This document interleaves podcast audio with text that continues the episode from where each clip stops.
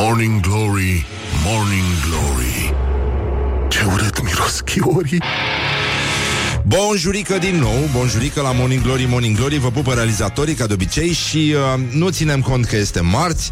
Este doar încă un pas pe care îl facem cu toții Neabătut și uh, fără niciun pic de ezitare către weekend E, ar trebui să gândim așa, ar trebui să începem să gândim pozitiv și, uite, astăzi chiar o să vedem cum facem să ne programăm neurolingvistic dracului și să ieșim, domnule, din, din starea asta de, de aoleu, iar s-a făcut marți. Nu, domnule, uite, suntem cu o zi mai aproape de weekend. Suntem, e adevărat, în mijlocul celor patru zile foarte, foarte nasoale de după weekend, dar uh, noi știm că mai sunt 69 de zile în NSA 69 de zile, Și mean 69 de zile, coincidență, nu cred, uh, până la sfârșitul anului. E un moment uh, frumos, dar uh, nu știu să mai spun altceva despre chestia asta. Poate ați observat sau nu, dar dacă nu ați observat, troleibuzul 69 este întotdeauna mult mai aglomerat decât troleibuzul 70. Coincidență? Nu cred. Atât am avut de spus, îmi odihnesc cazul. Așa. Și uh, trecând peste râsul meu din desene animate, astăzi uh, îl uh, pomenim pe Sfântul Sfințitul Mucenic și Apostol Iacov, fratele Domnului. Din această sfântă zi din 2006, armata nu mai este obligatorie în România. Încercăm să trecem în revistă câteva chestii, nu? Uh, deci, Vă dați seama, așa cum foarte puțini uh, dintre noi mai înțeleg ce-o fi scriind în letopisețul Moldovei, de exemplu, ca să dau un exemplu la întâmplare, uh, tot așa, foarte puțini uh, contemporani de ai noștri vor mai putea înțelege frumoasele versuri Nu știu ce s-a întâmplat, s-a mărit armata. Bani nu îmi trimit de acasă nici mama, nici tata. Stau în unitate, fac târâși pe coate.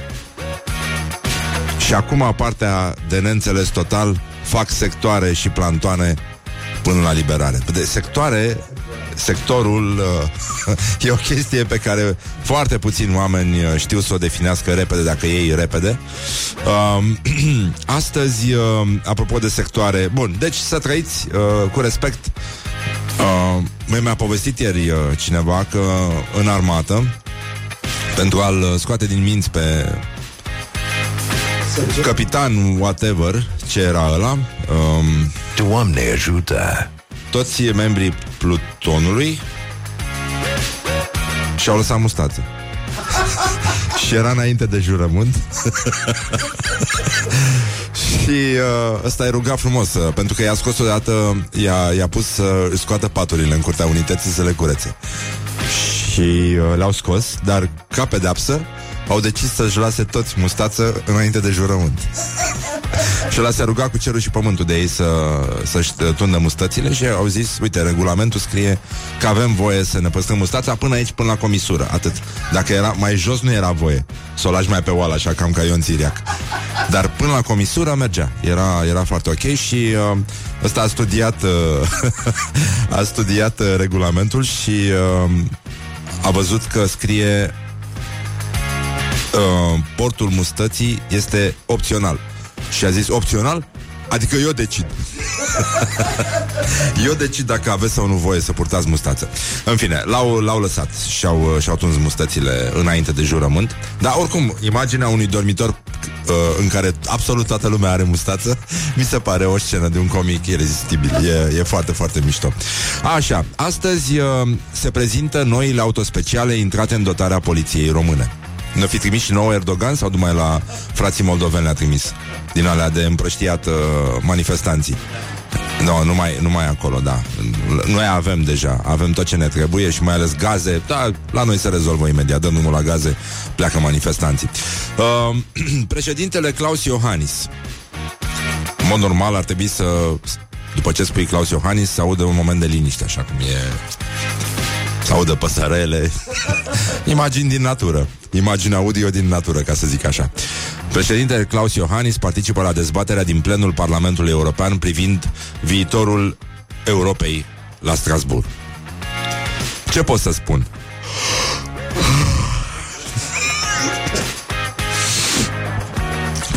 Și uh, conferință de presă organizată de Asociația Vânătorilor și Pescarilor, campania de recoltare a porcilor mistreți în contextul răpândirii, răspândirii gripei porcine africane la Buzău.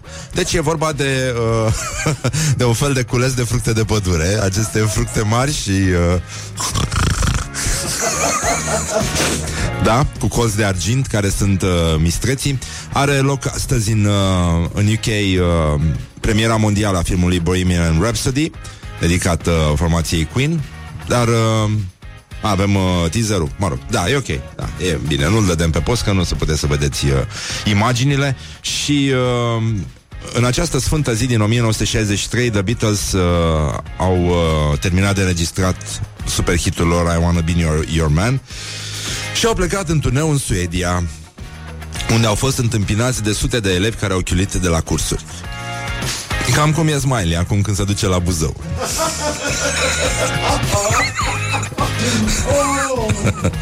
Așa, bun, avem uh, doi invitați astăzi La 8 și 30 de minute uh, Stand-up-ărița, nu știu nu, nu știu cum să le, cum să le numesc, nu? Da, comedian come- Dar nu e actriță, că nu are studii de actorie Dar nu poți să spui actor de stand-up Ce e asta? Mă rog, da, vine Ioana Luiza Uh, e o tânără speranță a stand-up-ului românesc și iar apoi uh, trainerul și omul de comunicare Dragoș Bucurenci. Atât s-a putut. Nu vă dați seama că dacă am fi putut să aducem pe cineva, uh, aduceam, dar atâta, atâta s-a putut, atâta am făcut. Bun, și uh, una peste alta, lucrurile, după cum vedeți, arată minunat. Mai puțin, totuși am căștile atât. A, așa, gata. Deci, măi, am meditat acum pentru că am halit niște zacuscă de dimineață și m-am gândit, bă, psihopat. Deci, psihopatul este acea persoană capabil, nu e om. Psihopatul nu e om. Pentru că numai un neom poate să deschidă un borcan de zacuscă și să nu mănânce pe tot, nenică. Meditați și voi la chestia asta. Spuneți-mi dacă nu e adevărat. 0729 001122 care este după voi definiția psihopatului în raport cu gesturi din astea legate de mâncărică. Morning Glory, Morning Glory Cu Susanii Peștișorii Gata, bonjurică, bonjurică 20 de minute peste ora 7 și un minut Timpul zboară repede atunci când uh, te distrezi Ascultătorii noștri Mă, dar ce fac oamenii ăștia treci la ora asta? Adică, în primul rând, ăștia sunt psihopați Normal Deci, clar, numai un psihopat poate să asculte Morning Glory la ora 7 și 21 dimineața. Am primit acum uh, salutări din Malta de la un ascultător care se află uh, în fața vila, uh, mă rog, intrarea la o vilă pe care scrie Vila Morning Glory. Doamne ajută Așa să ne ajute Dumnezeu să avem și noi și să stătem acolo în Malta și să emitem de acolo. Deci, uh, un ascultător ne scrie apropo de relația dintre psihopat și zacus că nu știu care e definiția psihopatului, însă o știu pe cea a panicatului. Ăla care se uită în camară și constată că nu mai are zacuscă. Da. Psihopatul e ăla care nu îndreaptă salata băf. Sau ăla care nu pune usturoi pe coaste la cuptor. Corect. Um, salut, psihopatul numai că nu-l mănâncă tot, dar îl deschide pentru altceva și nici nu gustă.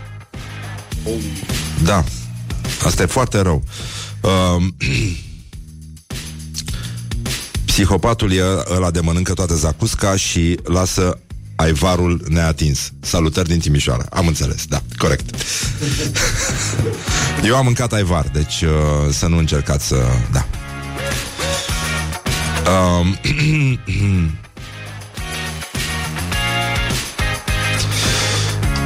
Din punctul meu de vedere, definiția psihopatului vis-a-vis de obiceiuri culinare este mama, a mea și nu numai. După ce am băgat sub nas vreo 5 sarmale făcute în oala de lut, nu se lasă până nu mai pune cel puțin încă 5. Vă mai întrebați de ce am 1,70 și 90 de kg? Bine, nu ne mai întrebăm. Așa, bun, gata, lăsăm uh, vrăjeala și ne uităm puțin la gloriosul zilei, unde actorul Manius Manole face o figură foarte, foarte frumoasă. Gloriosul zilei Deci, pe genul Morning Glory, Morning Glory se revoltă și actorii. Uh, Marius Manole Um, care are o problemă cu tot felul de lume din, uh, din zona de teatru care, în schimbul unei mici sinecuri, lasă în spațiu public niște urme de melc, uh, deci scârboase, Marius zice așa M-a întrebat cineva dacă erau ai noștri la putere Nu ai fi acceptat o funcție? Ai noștri? Cei în care credem noi, probabil că opoziția am zis ok, dacă erau ai noștri la putere, oricine ar fi fost ei, n-aveau cum să pună un prim-ministru analfabet, n-aveau cu ce să pună la primărie așa ceva. Probabil că ar fi pus în posturile de conducere niște oameni. Nu ar fi pus în posturile cheie unul care spune genunche, nu unul ca Daia. În afară de Dragnea, ăștia sunt niște păpuși. Dragnea este un șmecher, a luat-o de mic, hoț șmecher a zis Marius, a luat-o de mic de la talpa iadului și a tot furat și a făcut mijmașuri. Acum s-a înconjurat de niște căței din ăștia, lingăi și dă înainte.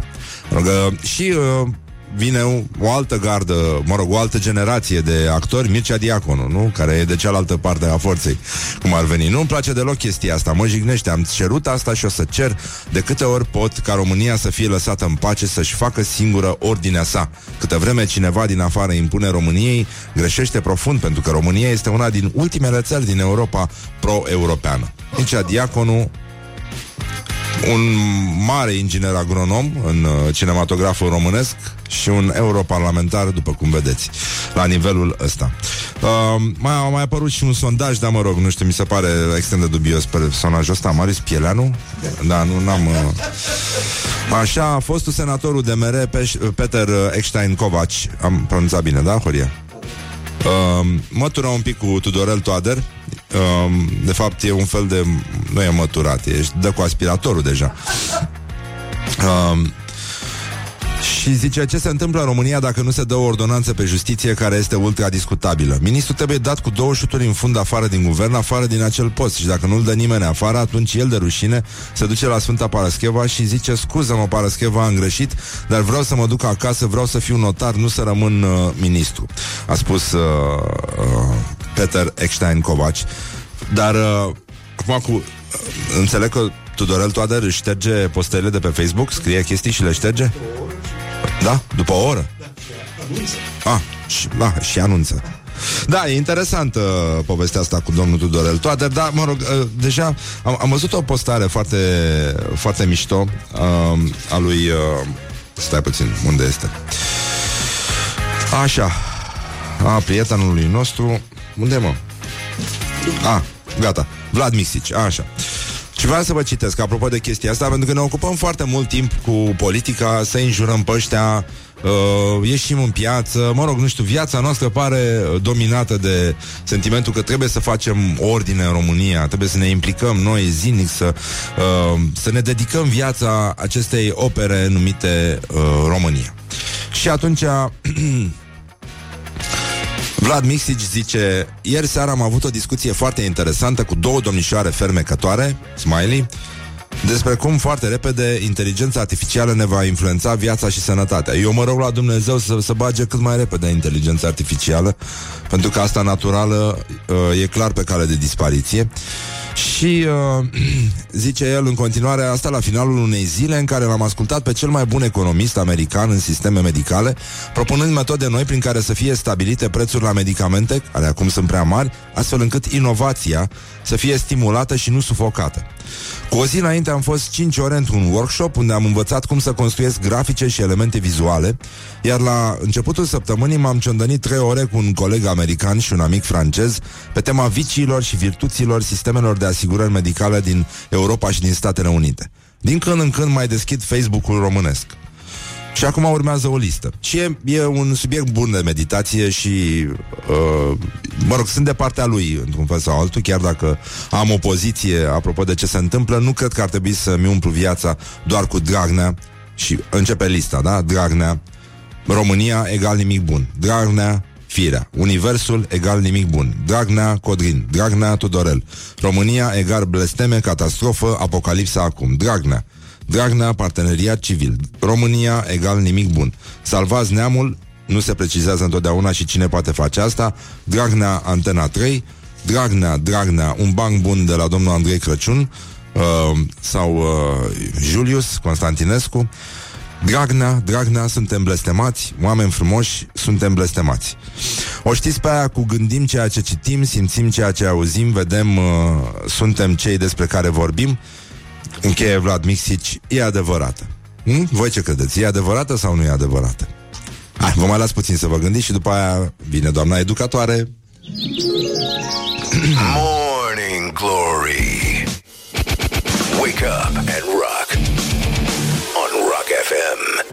Morning Glory, Morning Glory Măi cum se mai crapă zorii. Deci, în concluzie, bonjurică, bonjurică Uite, mai avem în continuare mesaje de la ascultători Care încearcă să ne ofere definiția psihopatului În raport cu Zacusca Și cu alte elemente de alimentație, evident. Șeful meu este psihopat, îl poreclim Obelix Bagă în el la 5 dimineața cârnați și bere. I-am dat să guste Zacusca făcută de mama Și mi-a mâncat tot borcanul. Mânca pe două părți aproape că nu respira Ce monstru ce monstru! Zice un ascultător, așa este și cu psihopatul român, ar putea trăi bine și alege tot timpul să trăiască greu. Psihopat înseamnă să ai radio funcțional și să nu asculti Morning Glory corect. Mi se pare absolut decent. Nimic nu întrece ouăle ochiuri. Mănânc totul și las la urmă fix gălbenușul pe care îl înfulec pe tot deodată, fără să îl întinez cu nimic altceva. De obicei, cine mă vede face exact figura cu care te uiți la un psihopat. Cineva îmi trimite, Doamne, Băi, dar există, ăsta e psihopat rău. Deci să fii la ora asta în mașină și să poți să faci o poză cu un borcan de zacuscă în fața volanului, zice la volan, zacusca tremură, eu mă văd mânjit până la urechi. Sunt, uh, sunt foarte mari probleme, după cum se vede. Uh, voiam să mai trecem puțin în revistă acum, dincolo de ce s-a mai întâmplat pe lumea asta. Uh, uh, un fake news, o veste bună. în sfârșit o veste bună și pentru grăsuți, dar și pentru slăbuți. Um, nu, nu este adevărat că un nou studiu științific ar arăta că 95% dintre bărbații care poartă blugi strâmți sunt atrași de alți bărbați. Și nu se specifică dacă ăștia sunt atrași de alți bărbați cu blugi la fel de strâmți. Pentru că ei între ei se sprijină, vă dați seama. Așa, avem uh, uh, câte ceva de la școala ajutătoare de presă. Voiam să nu ratăm momentul ăsta. Școala ajutătoare de presă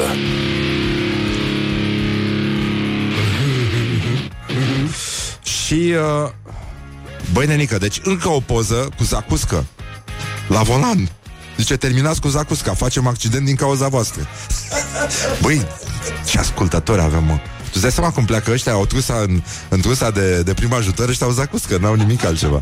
Foarte bine, îmi place. Uite, mi se pare extraordinar. Uh, deci, în concluzie, școala ajutătoare de presă, um, din nou, EVZ, bombă. De obicei când citești bombă nevăză, știi că urmează o fusială sau o bombă cu diaree, ceva de genul ăsta. E... Uh, bineînțeles, avem majuscule așa cum trebuie. Trădare la cel mai înalt nivel. Se pregătește în secret autonomia maghiară. Uh, singura chestie este că nu e nicio bombă. Articolul sigur e scris cu multă acuratețe, uh, cu multă acuratețe, uh, doar că nu e vorba în articol despre nicio formă de trădare și mai ales despre niciun secret. Nu e vorba despre nimic. Este vorba că noi acum avem un frigider tăiței cu varză călită de la domnul Gașparic Atila, care îi spunem bună dimineața și care îi mulțumim foarte mult pentru ei, pentru că sunt foarte, foarte buni, puțin cam dulci, puțin cam dulci, dar uh, compensează prin iuțime, Adică se simte piperașul ăla foarte bun Și probabil un pic de boia iute Deci am fost foarte, foarte mulțumiți Și mai păpăm și astăzi, mulțumim foarte mult.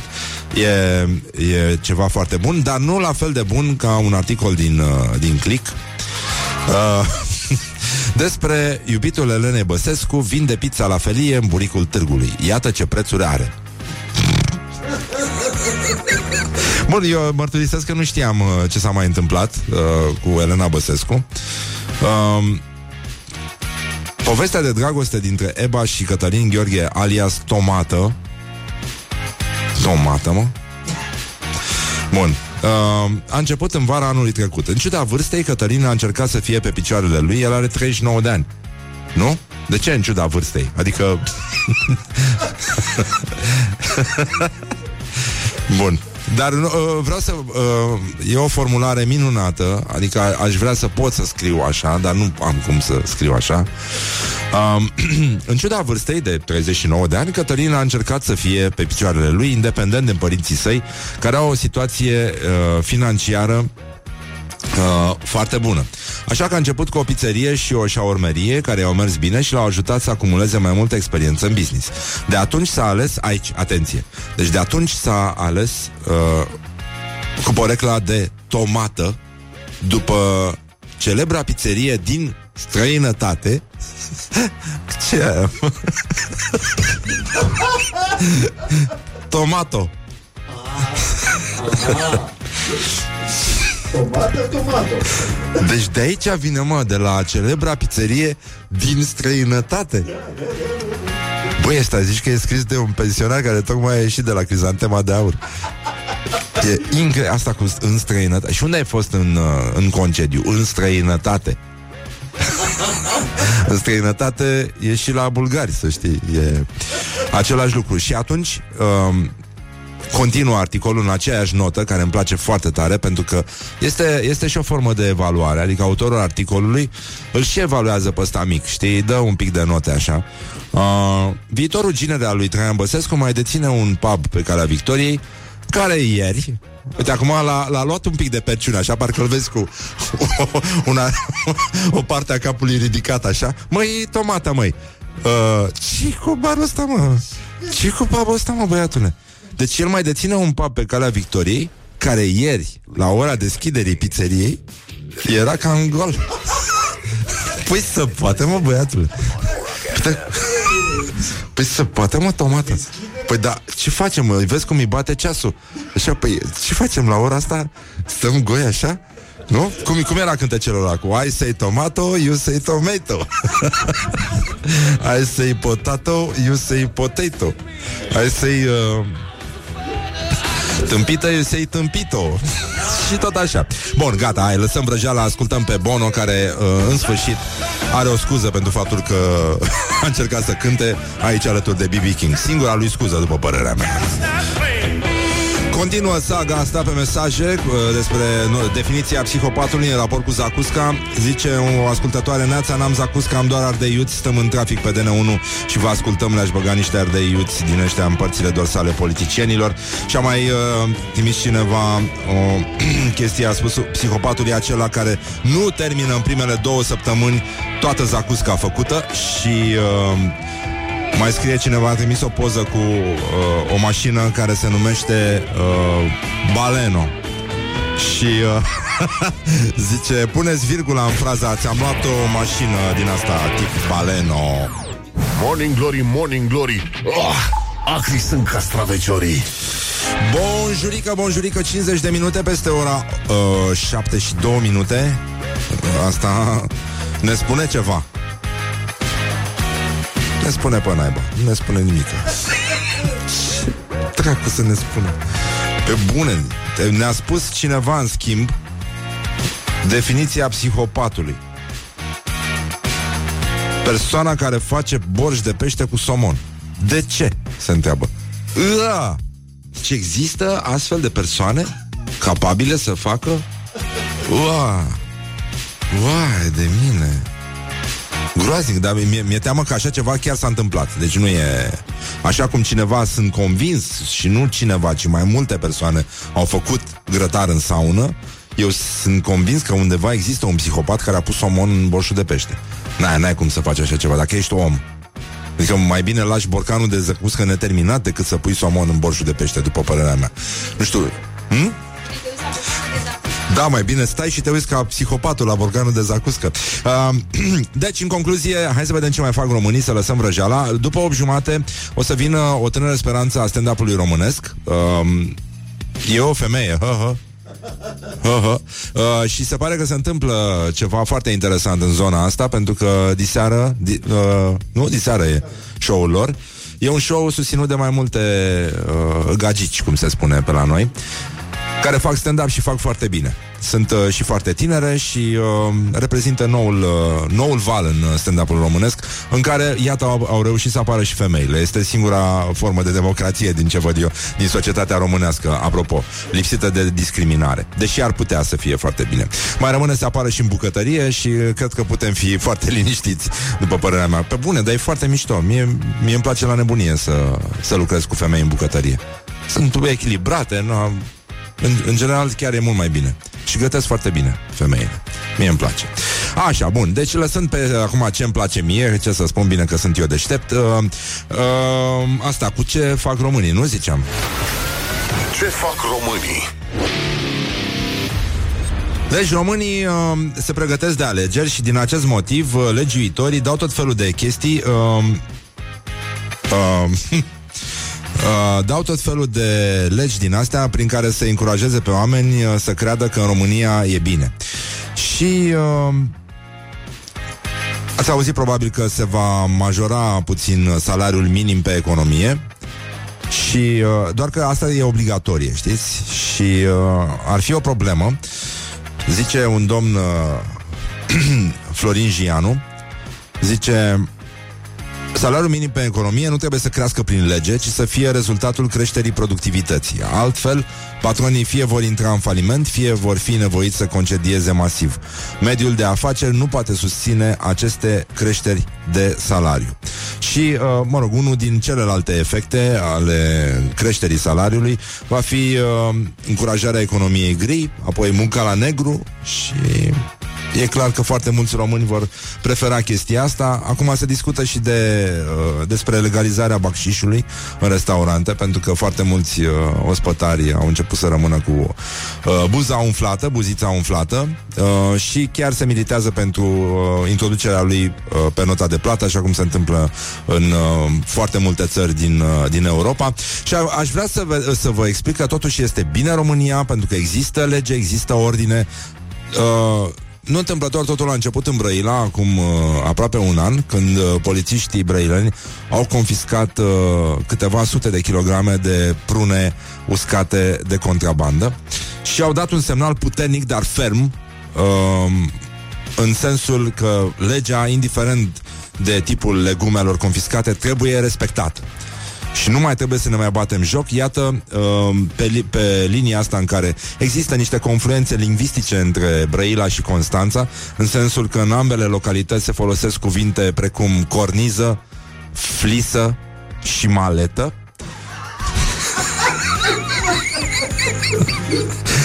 Uh, poliția locală din Constanța lansează un avertisment puternic, dar deosebit de ferm, după ce a confiscat ieri 273 de legături de verdeață și 6 litri de băuturi alcoolice.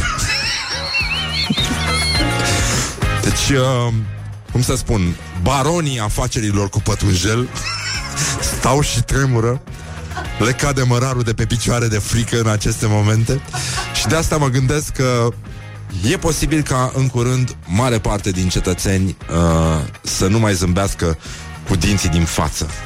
Pentru că acolo nu va mai fi locul pătrunjelului pe care îl așteptăm cu toții atunci când ne ducem la întâlnire. Mai ții minte în Seinfeld cu George care s-a dus la întâlnire, mâncase pătrunjel și mi se pare un, unul din cele mai, uh, cele mai mișto chestii. A, și uh, voiam ca să încheiem acum foarte frumos cu o întâmplare drăguță din uh, irealitatea imediată, cum, uh, cum se spune pe la noi. O, o poveste de Doamne iartă m-am pus uh, Ce am făcut, Doamne? Puh, Ce vacă sunt. Așa. Bun, prietena noastră, Andreea Georgescu Cunoașteți? Mă rog, e la spital, uh, mama ei are o problemă uh, Mai ne și întâlnim, cred, la spital. Da, că și eu. Da, da și zice, la spital o rog pe doamnă să, o doamnă să mă ajute cu niște indicații. Înainte de a răspunde mă măsoară din cap până în picioare. Clasic, sunt obișnuită să uite lumea că Cu ce sunt încălțată, eu nu port tocuri. Atât de înaltă sunt natural. Și uh, ea zice, aveți fermoarul deschis la pantaloni. Good morning, good morning, morning glory. Don't put the horn in the pillow. Morning glory, morning glory, cum pluteai pe lacul Mori. Bonjurică, bonjurică, 4 minute peste ora 8 și 5 minute. Bonjurică, bonjurică, sper că DN1 s-a mai liberat uh, Era o coadă până la Znagov acum jumătate de oră din cauza unui accident Pe sensul spre Brașov. Uh, Până în alta încercăm să salutăm uh, toate lucrurile bune care se întâmplă la noi în țară, cum ar fi un festival mediteranean ținut la Craiova. A fost un festival de haleală mediteraneană, așa cum le place oltenilor din totdeauna, dar nimeni nu s-a gândit să încerce. Uh, caracatiță, uh, tentacule de calamar, creveți în uh, sos de vin, toate bunătățile care uh, trăiesc în râurile și lacurile din uh, județul Olt, dar și din județul Gorj. Foarte mulți cetățeni s-au declarat extrem de încântați și uh, după ce au mâncat uh, și au făcut siesta, ascultând uh, nemuritoarele versuri ale cântecului Măpusei lungit în pat de Constantin Encean. și, evident, uh, este doar începutul, pentru că revoluția culinară din România stă să înceapă, duduie, așa cum duduie și economia, sau duduie economia, de fapt. Ce-mi place asta, duduiță. e, unul, e unul din... A? Duducă, da. Da, duduică, duduiță, da. Duduie, mă. și de obicei duduie, da. O duduie cam duduie. Um, Evident, uh, e doar începutul, cum spuneam, pentru că uh, revoluția, revoluția alimentară din România uh, va merge mai departe. Abia așteptăm festivalul uh, de sushi de la Sighetul Marmației uh, și, în ultimul rând, uh, Congresul de paelia de la, de la Viscri. Ar trebui să fie un pic de paelia la Viscri. Și să nu uităm uh, nici de legea și ordinea care domnesc în țara acum. Uh, Deci după confiscările aspre, dar severe de prune în județul Brăila, prune uscate uh, Prune de contrabandă Poliția constanțeană merge mai departe și îndrăznește mai mult decât uh, uh, colegilor din uh, județul Brăila și iată au confiscat peste 250 de legături de pătrunjel și 6 litri de alcool. Alcool vândute ilegal la colțul străzii și de asta zicem uh, uh, să nu dea Dumnezeu cel sfânt să vrem uh, verdeață, nu pământ. Doamne ajută! Și revolta românească merge mai departe, dar uh, aș vrea să notăm uh, lucrurile bune care se întâmplă. Doamna Firea, nu știu dacă ați văzut, uh, primarul capitalei este într-o vizită în uh, Tokyo. Tokyo, Japonia, da, din Japonia. Chiar în oraș a mers uh, doamna Firea la niște conferință.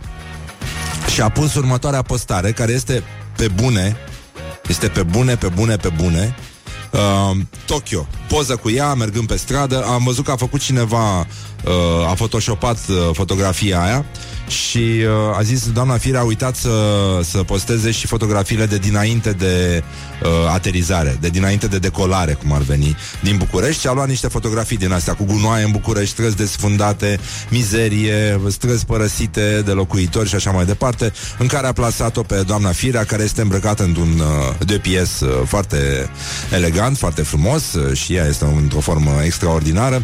Uh, deci, în concluzie, doamna Firea a scris așa, Tokyo, după aterizare. Pregătiri pentru întâlnirile oficiale de mâine. Și acum țineți-vă bine, pentru că aș vrea să vă citesc aceste hashtag-uri uh, pe genul Never Forget, My Dubai, Blessed. Deci, primul hashtag este energie în cogenerare. Al doilea hashtag este Smart City. Al uh, treilea hashtag este consolidări. Și ultimul hashtag, care mie îmi place foarte mult pentru că este exact genul meu de terapie, terapie cu protoni. nu? Să se dea protoni la toată lumea. Să ajungă la toată lumea. Băi, voiam să, apropo de proton Voiam să uh, vă mai dăm o dezmințire Nu este adevărat că statul Canada Și-a achitat toate datoriile la o zi După ce marihuana a fost legalizată Dar uh, e adevărat că s-a fumat foarte mult pe internet zilele This is Morning Glory. Morning Glory, Morning Glory Ce mișcări au dirijorii. Deci, în concluzie, bonjurică, bonjurică Avem uh, niște reacții de la ascultătorii mm, Morning Glory, Morning Glory Tokyo bate roșiorii Ceea ce e foarte mișto. Foarte mișto spus. Uh, și continuă definițiile, continuă să curgă definițiile psihopatului. Uh, apropo de relația pe Zacuscă, pentru că asta ne, ne arde pe noi acum. Ați auzit ce s-a întâmplat la Constanța, 273 de legături de verdeață confiscate. Um, în sfârșit, în sfârșit, la atâția ani de la Revoluție se face curat în țară și nu numai în țară, ci și la colț de stradă, pentru că acolo se află strada cu adevărat. Și uh, zice un ascultător, psihopat ești când invidiezi, când îi invidiezi pe vecinii tăi care au fost precum furnicile și au făcut multe borcane de zacuscă pentru iarnă, iar ție ți-au dat doar unul de poftă, care de mult s-a dus. Și acum iese la iveală grele din tine, care băloșește și speră la următorul borcan moca. Asta e natura umană, de fapt, să știți. A- aici ne dăm seama cine suntem, de fapt. Uh, zice, psihopat înseamnă să te gândești uh, să te gândești ca Zacusca la melodia Also, uh, nu știu, nu știu germană, Also uh, Sprach Zarakusca. Uh, da, e adevărat. Între Zaratustra și Zacusca uh, Psihopatul este acea persoană care nu prea este om de omenie Pentru că atunci când desface un borcan de zacuscă Alege vânăta și lasă restul pentru alții. Deci, în concluzie, mai avem, uh, mai avem niște vești uh, de unde trăiesc uh, frații noștri români Dar încercăm totuși să ne uităm și să, Adică să trecem de asta și de uh, limitele noastre Și să explorăm spațiul cosmic Așa cum o va face o misiune spațială Care se numește Bepi Colombo Care a pornit într-o călătorie de șapte ani spre planeta Mercur, cea mai micuță și necunoscută uh, planetă din galaxia noastră. Ea va fi uh, inspectată de această misiune spațială. Uh, dacă nu sunteți uh, la curent cu aceste condiții de viață de pe planeta Mercur, uh, e călduț acolo, în sensul că în timpul zilei E mult mai cald decât în Dăbuleni, înseamnă 400 de grade Celsius, iar noaptea, bă, e... Deci dacă n-ai zacuscă la tine sau orice altceva, n-ai cum să supraviețuiești, sunt minus 150 de grade Celsius noaptea pe planeta Mercur. Deci, uh, când zic, uh, când vedem noi că sunt minus 20 de, de grade în Siberia și zice, mamă, ce, băi, nu, nenică. Deci după ce se întorc ăștia pe Mercur, deși nu se duce nimeni, o să putem să înțelegem uh, cu mai multă uh, acuitate celebrul uh, vers uh, eschimosian uh, și când ne-o fi mai frig, așa să ne fie, nenică. Minus 20, să zicem mersi. Vă pupăm pe ceacre și uh, revenim imediat cu o domnișoară care face stand-up comedy și nu numai. N-am vrut să înțeleg, nu, nu știu ce Dumnezeu am vrut să spun cu acest și nu numai, dar așa se spune. De obicei, când spui ceva și nu numai. Bine, ne vedem imediat, lăsăm vrăjeala. Și acum ascultăm Thunder, cum uh, se spune în școlile ajutătoare. Thunder. Morning Glory, Morning Glory Dă cu spray la subțiorii Morning Glory, Morning Glory, vă pupă realizatorii și îi spunem bună dimineața invitatei noastre de astăzi, Ioana Luiza Ghiță. Bună dimineața, Ioana bună Luiza Ghiță. dimineața. Așa. Bună dimineața. Ea, uh, Ioana este îndrăgostită de stand-up uh, din clasa a 6 Da, acum foarte mult timp. Acu, uh, da? Da, Da? Un pic Da, dureros. totuși clasa a 6 are, reprezintă un reper pentru tine. Îmi place asta cu încă din clasa a 6 Pare că sunt mai tânăr, așa, dacă zic că din clasa 6 Pare că țin minte când a fost. Ai accent uh, moldovenesc din ăsta de Brașov, că din ce aud. Da, exact. De unde știe? Uh, așa, Ioana uh, s-a născut în 1991 uh, A fost ziua ta Da. La mulți ani Mulțumesc frumos. Așa uh, Puteți să-i spuneți și voi la mulți ani Este ilustrator Are un master în uh, cercetări de marketing a lucrat ca graphic designer într-o agenție de publicitate din Brașov, s-a mutat uh, acum 2 ani în București ca să se concentreze pe ilustrație. Acum a primit o cafea de la noi, apoi uh, a urcat la un open mic în uh, martie 2018. Uh, explozie de diaree la satul mare, uh, emoții, emoții, emoții. Uh, s-a râs, am înțeles. S-a râs, s-a râs. Oh, S-a râs. noroc că s-a râs. Uh, zice, a avut și super noroc. Uh, mi-am dat demisia de la corporație pentru stand-up și mai zice, Ioana, sunt exagerat de fericită. Da. Acum aștept să se întâmple ceva in- înfiorător, că nu... E mult prea bine tot. Înfiorător, dar îngrozitor. Da. Uh, de ce? Adică, de- care este, de unde vine sentimentul tău de satisfacție? Ce s-a Că întâmplat? fac ce-mi place, sunt așa bucuroasă că sunt în mediul ăsta, lucrez cu oameni foarte faini, e numai pe hăhăială, pe veselie, e, e prea bine. Uh, mai zice Ioana, am început cu material personal inspirat din povești adevărate, am avut un șoarece în cameră și am dormit cu mama trei luni. Da. Asta când aveam 23 de ani. La 21 de ani mi-au făcut părinții cadou un tatuaj și s-au tatuat și ei. Da, părinții mei sunt exagerat de cool. Da, Mai, așa n-ai pare. cum să fii rebel în familia asta. Și tu ai fost, uh, ai fost uh, de asemenea rebelă și ți-ai tatuat o brioșă, mai știu eu pe cineva care are două sacoșe, uh, două șosete, scuză-mă. Deși două șosete, da. Ce drăguți! Avem aici în studio. Niște fete foarte amenințătoare suntem aici. Da, da, da. Super hardcore. E, Gospodinele își tatuează saco- sacoșe Și șprițarii două sifoane Ar trebui O rafie. um, Și ce, ce reacții uh, stârnește tatuajul tău? Oamenii sunt minunați că mă întreabă dacă e permanent. Nu e ca și cum pot să mă duc la sală să o mai dau jos. Asta a fost. Și săraca Poți brioșă să-mi s-a cam arăți dus. uh, Da, brioșa? cred. A, e pe umăr? Da. Oh, O să ajungem la el. Ok, ajungem și acolo, da, da, da Poate bem ceva și vedem. Da, da, uite ce-mi place, ce fată directă, da Să muiem brioșa asta în, în Un ceva pișcot. Așa um, Apoi uh, ai devenit feministă, înțeleg, uh, Da. pe stand-up Da. Și Am- a, asta e, așa se întâmplă cu toate fetele care fac stand-up acum Nu știu, o să vedem diseară. Ce Voi nu vă coincidență. cunoașteți? Că diseară în uh, clubul uh, The Full The Full. Care s-a Calea deschis de Victoriei curând. 118. Adică este fostul uh, Cum Tribute. se numea, mă? Așa, da În care am fost o singură dată Deci, Mă rog, da, am vorbit cu Micuțu și mi-a zis că și el la fel Tot Ah, o singură bun. dată a fost um, Bun, deci ai uh, plecat de la un documentar de, despre operații estetice Unde Da. ai auzit pentru prima dată de vaginoplastie Da, erau niște fete săracele. Ăsta e un documentar făcut de BBC și sunt niște fete așa tinerele care stau sub impresia că ce au ele acolo nu arată bine. Ceea ce oricum mi se pare fabulos, că nu e ca și cum te uiți toată ziua să vezi cum arată, cum ți se coafează. Că este sub tine, nu vezi ce se întâmplă acolo. Asta mi se pare fabulos. De ce ți face operații estetice? Da, și dacă pui oglindă se aburește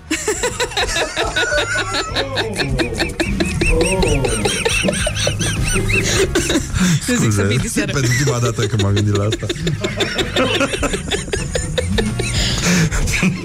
uh, În fine, revenim imediat uh, Tu mănânci zacuscă? Da. Da? Uh, eu am uh, Sunt oferit... oameni care nu mănâncă zacuscă? Sunt și din ăștia, da. Uh, și a, a, de aici am plecat pentru că de dimineață am avut această revelație. Eu, eu am, mă rog, am făcut un mic depozit de zacuscă sârbească, Aivar se numește. Ok. E doar din ardei copți. Oh, bun. Și uh, dimineața mi-am dat seama, adică de mai multe zile, pentru că încerc să mă abțin, dar nu pot, că psihop, definiția psihopatului Așa. este persoană, nu om, Nu deci om. nu, nu e om, Nu om. asta e persoană. Om nu e femeie? uh, așa, o persoană care este capabilă de a, acest gest de a deschide un borcan de zacuscă și de a nu mânca pe tot. Deci Oh. ăsta este un psihopat. Da. D- dacă ești om, om, și nu zic om sănătos sau normal, mănânci tot borcanul. Da, e, bravo. e Mănânci normal. până ți se face e, rău. E firește, nu? Da, asta Chiar e și vorba... după ce ți s-a făcut rău, mult timp după ce ți s-a făcut rău, tu încă mai mănânci. vorbă la mine în familie că e mai bine să-ți fie rău decât să-ți pară rău. Exact, da, asta, asta mi se pare foarte important. Ioana, vreau să te rog să arbitrezi uh, meciul declarațiilor Ok. de astăzi. Noi uh, luăm uh, doi uh, cetățeni care spun uh, chestii interesante, eventual în relație unul cu celălalt. Și uh, pentru unul se votează cu like pe pagina noastră de Facebook, iar pentru celălalt cu love. Ok. Și uh, primul este Codin Ștefănescu, vă conese? Știi? Politician? Nu. E un personaj interesant. Și zice, uitați-vă ce limbaj are. Cum poate fi acest personaj bizar viceprimarul capitalei? Cum poți să reprezinți tu Bucureștiul băi? Din ce pălărie te-a scos Gabriela Firea?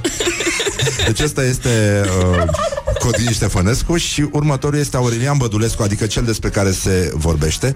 Uh, numai puțin cam o situație de crizuță, mă rog. Uh, da, o să revenim imediat după reclame, pentru că nu mai pot să le mai opresc. Morning Glory, Morning Glory Tu o mai iubești pe Flori? Bonjurică, bonjurică, am revenit la Morning Glory. Invitata noastră de astăzi Invitata noastră de astăzi. O fată. Așa. Ioana Ioana Uh, Luiza Așa, ăsta e numele tău de scenă? Da, asta Ioana e numele meu Luiza, de scenă bine. și de buletin. Bun, e foarte bine așa Prenumele tău de scenă, de fapt. Uh, Tocmai uh, arbitram meciul declarațiilor Când am fost întrerupți de uh, Implacabilul uh, publicității Și eram la Codrin Ștefănescu Cel care a spus despre viceprimarul uh, Capitalei. Uh, Uitați-vă ce limbaj are. Cum poate fi acest personaj bizar viceprimarul Capitalei? Cum poți să reprezinți tu Bucureștiul? Băi, din ce pălărie te-a scos Gabriela Firea Și Așa. Victima M-am dus după el la restaurant și a fugit Asta știe el să facă Am vrut să mă duc să-i zic Îți pun ciorba în cap și șmechere care ești A fugit pe acolo cu șervețelul la gât A spus domnul Aurelian Bădulescu Deci pe care îl alegi tu? Care îți place mai tare? Mie îmi place băiatul ăsta Mai, mai pe carterincă, mai pe smarduială așa Asta Cu pe, ciorba cu, în cap cu ciorba în cap? Da. da. Cum Uh, să fugă cu șervețele E pe genul 5 a pus uh, piercing în limbă uh, Asta este o problemă despre care se vorbește Pe, pe bune, vorbește tineretul din ziua de azi uh, E o problemă La și stand-up? trebuie să, trebuie să o aducem la lumină Neapărat. Și uh, înțeleg că atunci când ai abordat această temă dragă nouă tuturor românilor, O problemă a poporului, domnule. Um, erau și părinții tăi în sală. Da, erau părinții mei în sală, stăteau în primul rând, că ei sunt foarte drăguți și suportivi.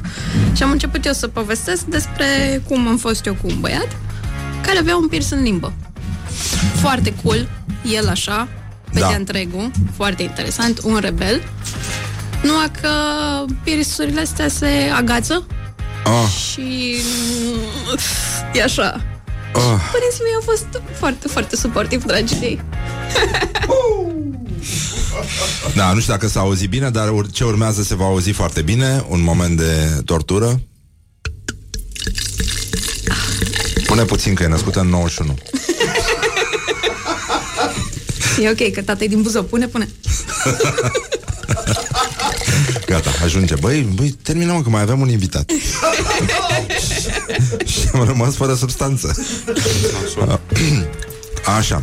Uh, se, uite, noi avem acest frumos obicei de a deschide un spuman dimineața și uh, de obicei o facem după ora 9. Și un ascultător acum uh, câteva dimineți ne-a zis uh, Băi, ce, m-am, m-am speriat, am crezut că am întârziat. Băi, eu am vorbit serios. Așa. Așa, uh, care ne-a zis, băi, m-am speriat, am, cre- am crezut că am întârziat la, la, am crezut că am întârziat la birou, că ați deschis sticla mai devreme, știi? Așa, uh, zine și, uite, cineva ne-a, uite, ce ascultător drăguț, ne-a spus, hai stictir, hai, hai, hai, hai. Așa, uh, tot seară împreună cu alte gagici, ca să da. zic așa, veți avea un, uh, un moment în, uh, în clubul ăsta de full, um, Calea Victoriei 118 Așa, Aștept. care se numește Girls, uh, Girls Night Girls Night. Foarte drăguț din partea voastră. Și Să câte veniți. sunteți? Suntem 5 fete Cinci fete. 5 fete cu cuiete și o să fie foarte drăguț Și uh, toate vorbiți despre probleme din astea? Adică... Uh, uh, Nu știu, nu știu, o să vedem a, nu, Fie- n-ai văzut fiecare materialul cu- uh, colegilor. Nu, nu l-am văzut pe tot Se numește Ioana Luiza Ghiță, invitata noastră de astăzi. Da? Da. Ca să fie clar. Uite, ne întreabă ascultătorii. Ah, ce drăguț Da, eh, uite. Mă, adică unul ne-a întrebat, știi? mi s-a Nu, întâmplat așa nu de m-aș drăguț. entuziasma așa. Da, lasă-mă să mă bucur E doar unul. Așa, care sunt problemele noastre ale românilor? Adică din ce ai observat tu așa? Ce, care sunt lucrurile care te preocupă pe tine? Ca și om, ca și persoană, Ca și ca și om. femeie, da. Cum se spune pe la noi. Eu până acum vreo câteva luni am crezut că există o plantă numită stafid Care face stafidă Un stafid și o stafidă da, Asta, asta am crezut că există stafid Deci în halul ăsta ești Da, da, eu sunt veselă mm-hmm. Și uh, care a fost uh, primul line pe care l-ai scris? De, de unde ai plecat? Ai zis că ai, ai avut un șoricel în cameră Da, Chestia da. cu ai, ai dormit cu mama ta timp Da, de trei chiar luni am, chiar am dormit cu mama mai pe trei luni, a Cu fost așa drăguț. mama ta în pat Da, da, ne-am înțeles de minune. ah. Sunt exagerat de drăguți. Și am plecat cu ăsta, cu tatuajele, că sunt copii, se uită la mine în autobuz când sunt mai eu și așa se bucură că e colorat așa. Foarte Uite, drăguț. cineva zice Neața, cum ziceai că o cheamă Bă, voi vă bateți joc, mă? Ioana Luiza Ghiță se numește Așa, și care era, care era gluma cu șoricelul? Sau o, o spui diseară? Uh, nu, nu o mai spun diseară, am spus-o de prea multe ori, gata. Uh, gluma era că îi compar eu pe șoricei ăștia, că mama a zis, au fost mai mulți șoareci în perioada aia și mama zicea că am avut o invazie de șoareci. Ah. Și mi se pare exagerat că nu, erau, nu era o invazie de șoareci. Era erau un vreo șoar- trei șoareci sau unul foarte hotărât.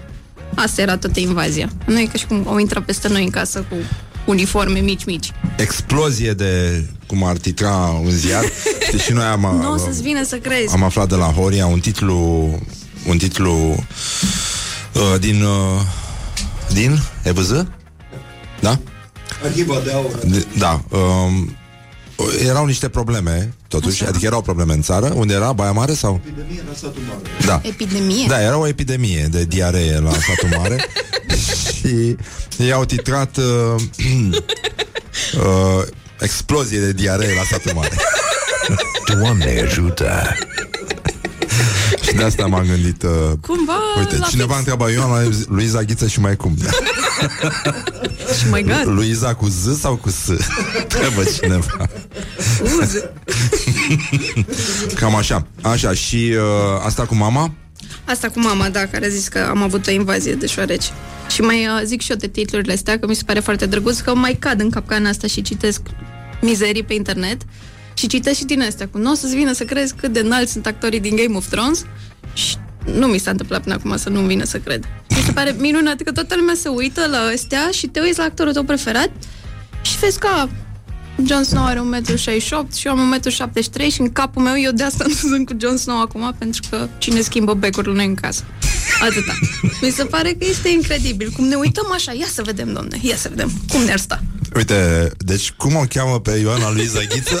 întreabă ascultătorii Și uh, cineva, uite, un băiat foarte drăguț Zice, uh, te întreabă dacă ai cercel în buric Și dacă ți se agață des prietenul Ah, n-am cercet. Nu, nu, nu Dar nu, nu vrei să ne arăți uh, Luiza este foarte drăguță, da Ne mai întreabă Să știi că Ce pare oameni să fie faini. un, uh, un interes pentru Să tine ve- să veniți Vrei să ne diseară. arăți uh, Vrei să ne arăți brioșa?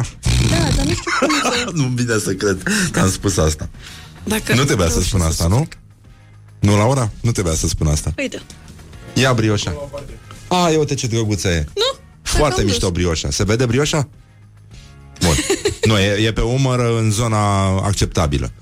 Opa, stai puțin că mai aveam o brioșă. Ce e acolo, Laura? Iepuraș. Un iepuraș?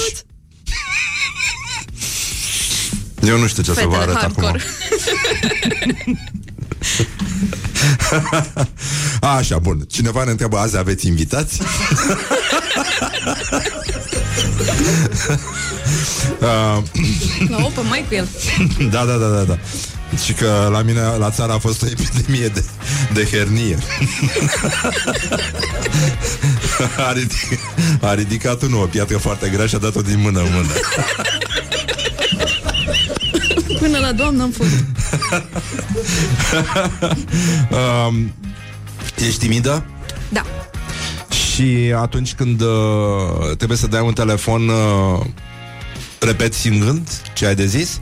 Da, și încerc să evit pe cât posibil să dau telefoane. Dacă se poate rezolva pe mail, este minunat. Pe mail sunt foarte sigură pe mine, sunt cu stimă Ioana Luiza.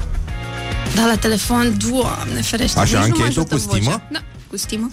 Mi se pare că pui punctul acolo și că o să se rezolve lucruri dacă închei așa. Dar chiar ți se pare că toți merită stima ta, așa? Toți idioții ăștia care le scrii? Nu, da, poate ajută. Dar nu pot să închei cu Haide, da, te rog, e frumos Vă rog Și că două brioșe stăteau într-un cuptor la copt. Știi gluma asta? Nu Și una zice, ce cald e aici? Și cealaltă zice, wow, o brioșă care vorbește. Mancațiaș Everybody's a comedian Doamna Ioana Luiza. Doamna Da, doamna. Um, pentru care lucru din viața ta ești cea mai recunoscătoare? Ioana lui Zaghiță. părinții mei. Exagerat de suportiv și minunați. Am avut o perioadă în care tot așa eram super rebelă și m-am hotărât să fac eu graffiti. Eram cool. Și? Și a Am fost desenat o brioșă. da, pe, pe pereți. Și m-am dus uh, într-o fabrică abandonată să desenez pe pereți. Și? Și a venit tata să-mi țină de șase. Uh, Cum? Cum? dar este anticlimax chestia asta. Da, ce să mai zici? Um, ce spuneau părinții când erai mică? Uh, eu nu știu, a fost foarte pe Caterinca mi-am adus aminte zilele trecute că atunci când aveam șase ani mi-a zis tata închide ochii și deschide gura și mi-a băgat o păpătie din aia cu puf în gură. Mm, și? Și s-a distrat, el s-a distrat foarte mult și eu am învățat o lecție să nu, să nu mai faci asta, când ne zice cineva închide ochii și deschide gura, nu te bagi, domne, nu te bagi. nu e în regulă. Bă, e foarte simpatic, taică tu. Da, da, e chiar foarte fain. Probabil că ascultă acum, că se prinde și mizeria asta de post uh, în Brașov. Mă rog, Brașov, Moldova, practic. Mai nou. Cam atâta s-a putut. Uh, îi ținem pumnii uh, Ioanei Luiza Ghiță, adică e, efectiv uh, invitata noastră de astăzi.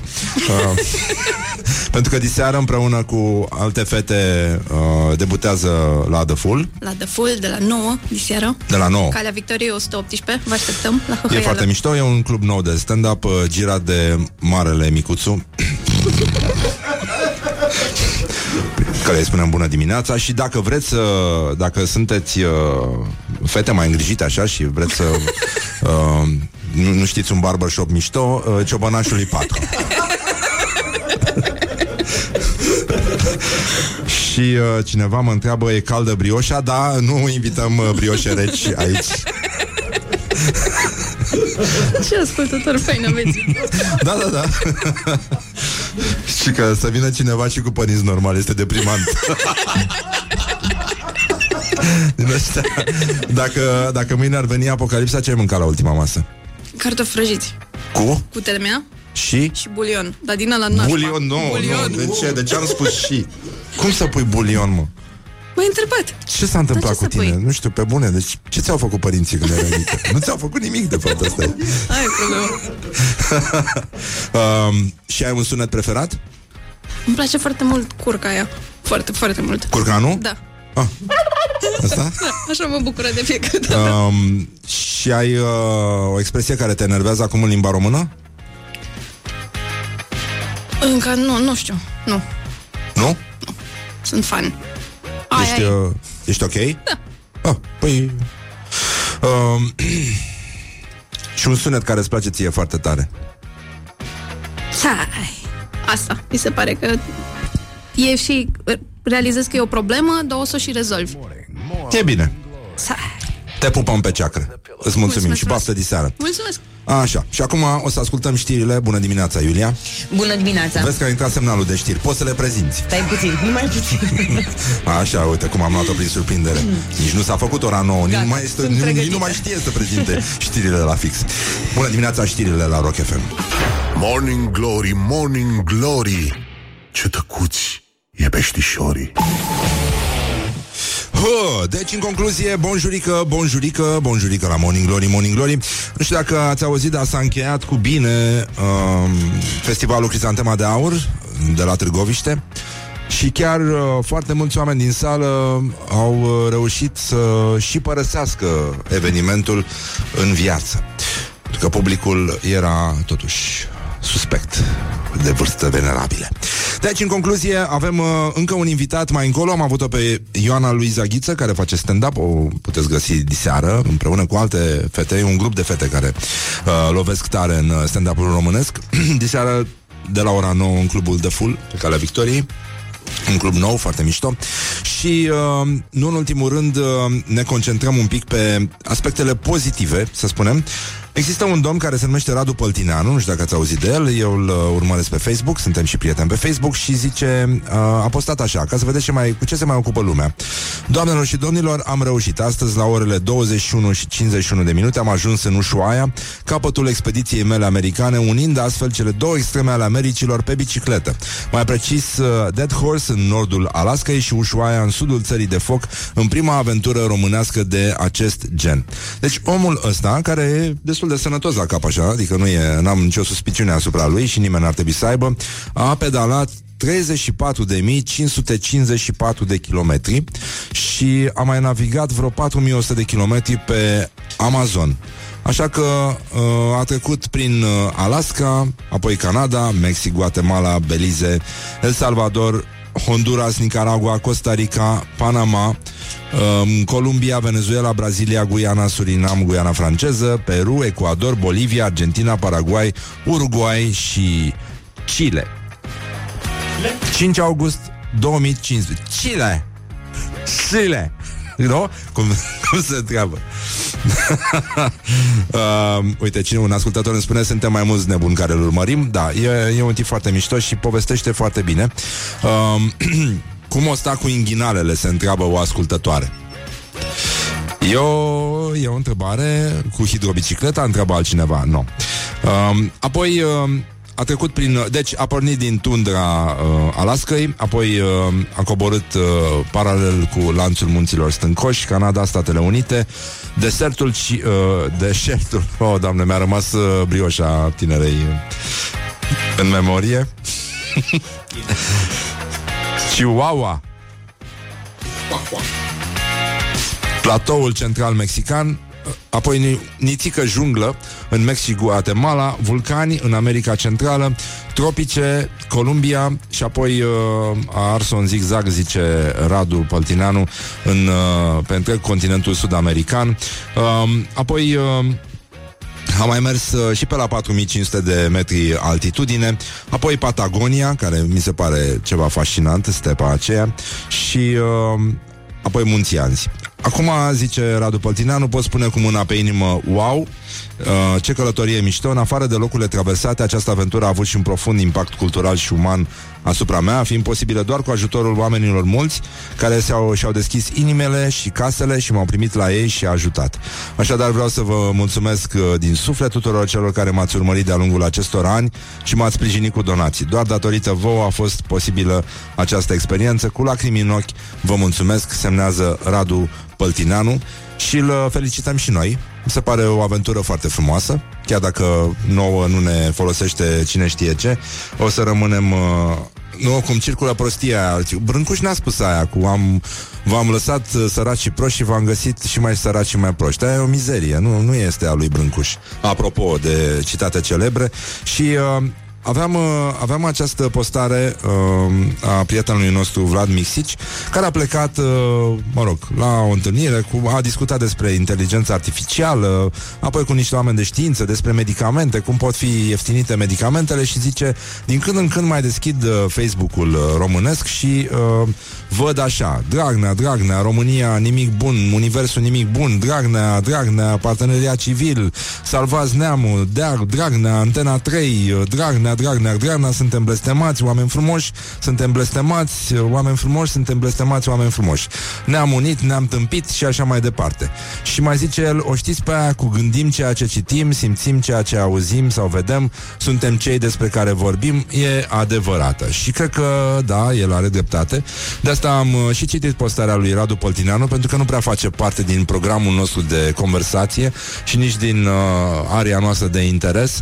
Pare o poveste care nu are legătură cu viața noastră, de parcă viața noastră ar avea legătură doar cu ceea ce este urât, apăsător, întunecat și demotivant, dezumanizant.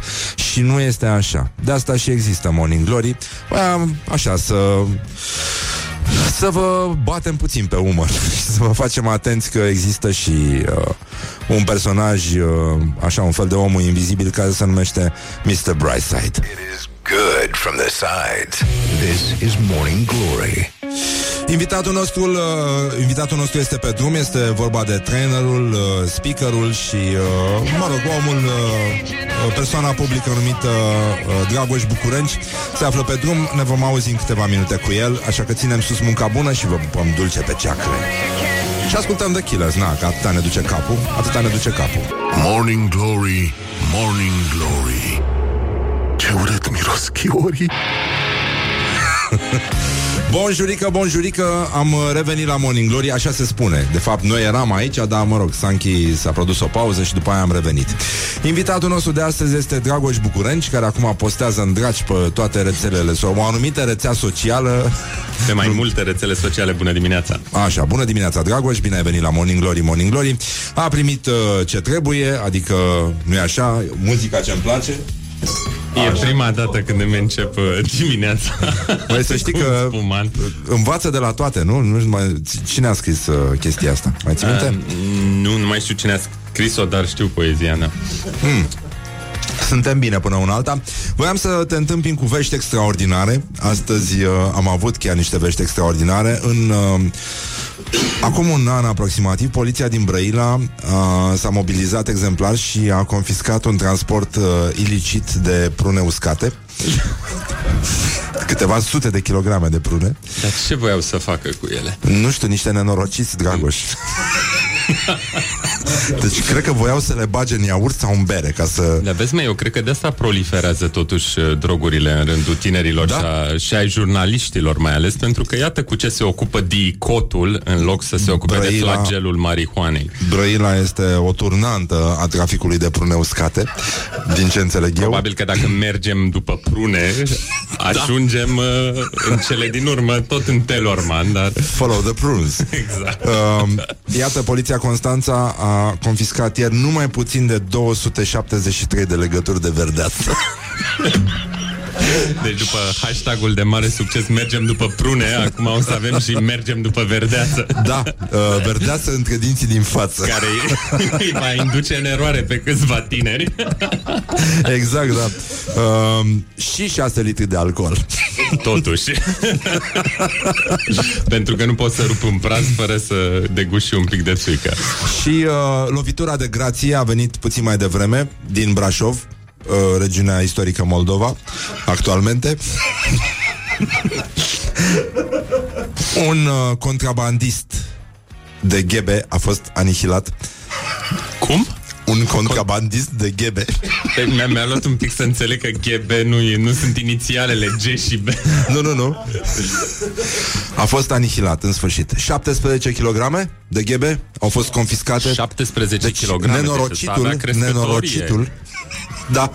Și nu erau ghebe din ale. Asta mă gândesc. Deci omul n-a înțeles. El a, a luat tot manualul, dar n-a înțeles ce trebuie să planteze Ce acum. fel de ghebe se folosesc. Și nu ieșea marginea de profit cumva. Ieșea Mâncărică Răducanu, da. L-a ajutat poliția, acum o să aibă margine de rație de... E mult mai bine acum. Auzi, dar ce se întâmplă cu lucrurile astea? Ajung în instanță sau sunt doar contravenții? Mm, nu, uneori sunt, uh, sunt urmăriți mai tare Că azi mă gândesc cum e, ai da. făcut totuși niște ani de facultate de drept, ți-ai dat stagiatură, rezidenția, ce se dă în magistratură, ai ajuns judecător și în fața ta vine acest caz, un contrabandist 273 de legături de verdeață. Te gândești la cariera ta, nu? Te gândești la expresia aia din vechiul cod civil, la luminile judecătorului. Dragoș, tu îi uh, uh, programezi neurolingvistic pe oameni din ce am nu înțeles. Fac așa nu, ceva, nu, nu mai programezi? Nu, mă simțeam așa, am simțit că... Mi se programează începe... singuri. Da? Îi ajuți. Ai învățat o chestie, ai, ai învățat chestia asta. A, am, formarea mea în coaching este în, în NLP, dar nu, nu sunt format ca specialist în NLP și îți mărturisesc că am rezervele mele față de programarea neurolingvistică, în sensul că o iau cu un dram de sare, adică nu sunt dintre cei care se închină la, la altarul NLP. Cred că e una din teoriile foarte utile în comunicare și, în general, eu cred că în comunicare e bine să facem shopping, ca la supermarket. Ne uităm la mai multe teorii și luăm ce ni se potrivește și ce, um, ce, li se, ce ni se potrivește și nouă ca trainer și consultanți, ce li se potrivește și, și clienților. Dar uh, tu, tu faci uh, training pentru, mă rog, ceva ce se numește fie public speaking, fie or, orice public fel speaking, de... storytelling, comunicare interpersonală. Uh, ai numai clienți români sau și internațional Ai zice din că ăștia. 80% Mondial. Nu, de, m, cei mai mulți sunt locali, dar din ei zice că doar 80% sunt români, pentru că foarte mulți dintre cei cu care lucrez eu din companii sunt expați și atunci nu sunt, nu sunt români. Am lucrat însă și în afară, am lucrat foarte mult în Indonezia, vreo 3 ani la rând, m-am dus câte o lună în Jakarta și am, a fost o experiență m, uh, de diferență culturală foarte, foarte interesantă, pentru că practic am ținut cam aceleași cursuri și a fost foarte greu la început, dar ce am descoperit ulterior și e o descoperire care mi-e foarte dragă, este că după ce dai deoparte învelișul ăsta cultural, uh, oamenii sunt totuși foarte asemănători, adică chiar și în îndepărtata Indonezie, care e cultural foarte departe de, de România, problemele, până la urmă, interpersonale ale oamenilor sunt cam aceleași. De, nici nu au alcool cum avem noi. Ba, să știi că au și consumă, dar nu, nu, într-adevăr, nu asta este una din uh, problemele lor. Dar aici în, uh, în uh, România observi diferențe între uh, trăinuiții tăi expați și români? Sau ce Da, probleme da, de da, comunicare sunt, au sunt, românii? sunt, Sunt, sunt. E ceva specific nouă? Avem noi niște probleme anume? N- Nu cred că sunt lucruri specifice nouă, dar sunt niște, niște specialități culturale și mai ales Niște markeri, cum se expații spune se în medicină.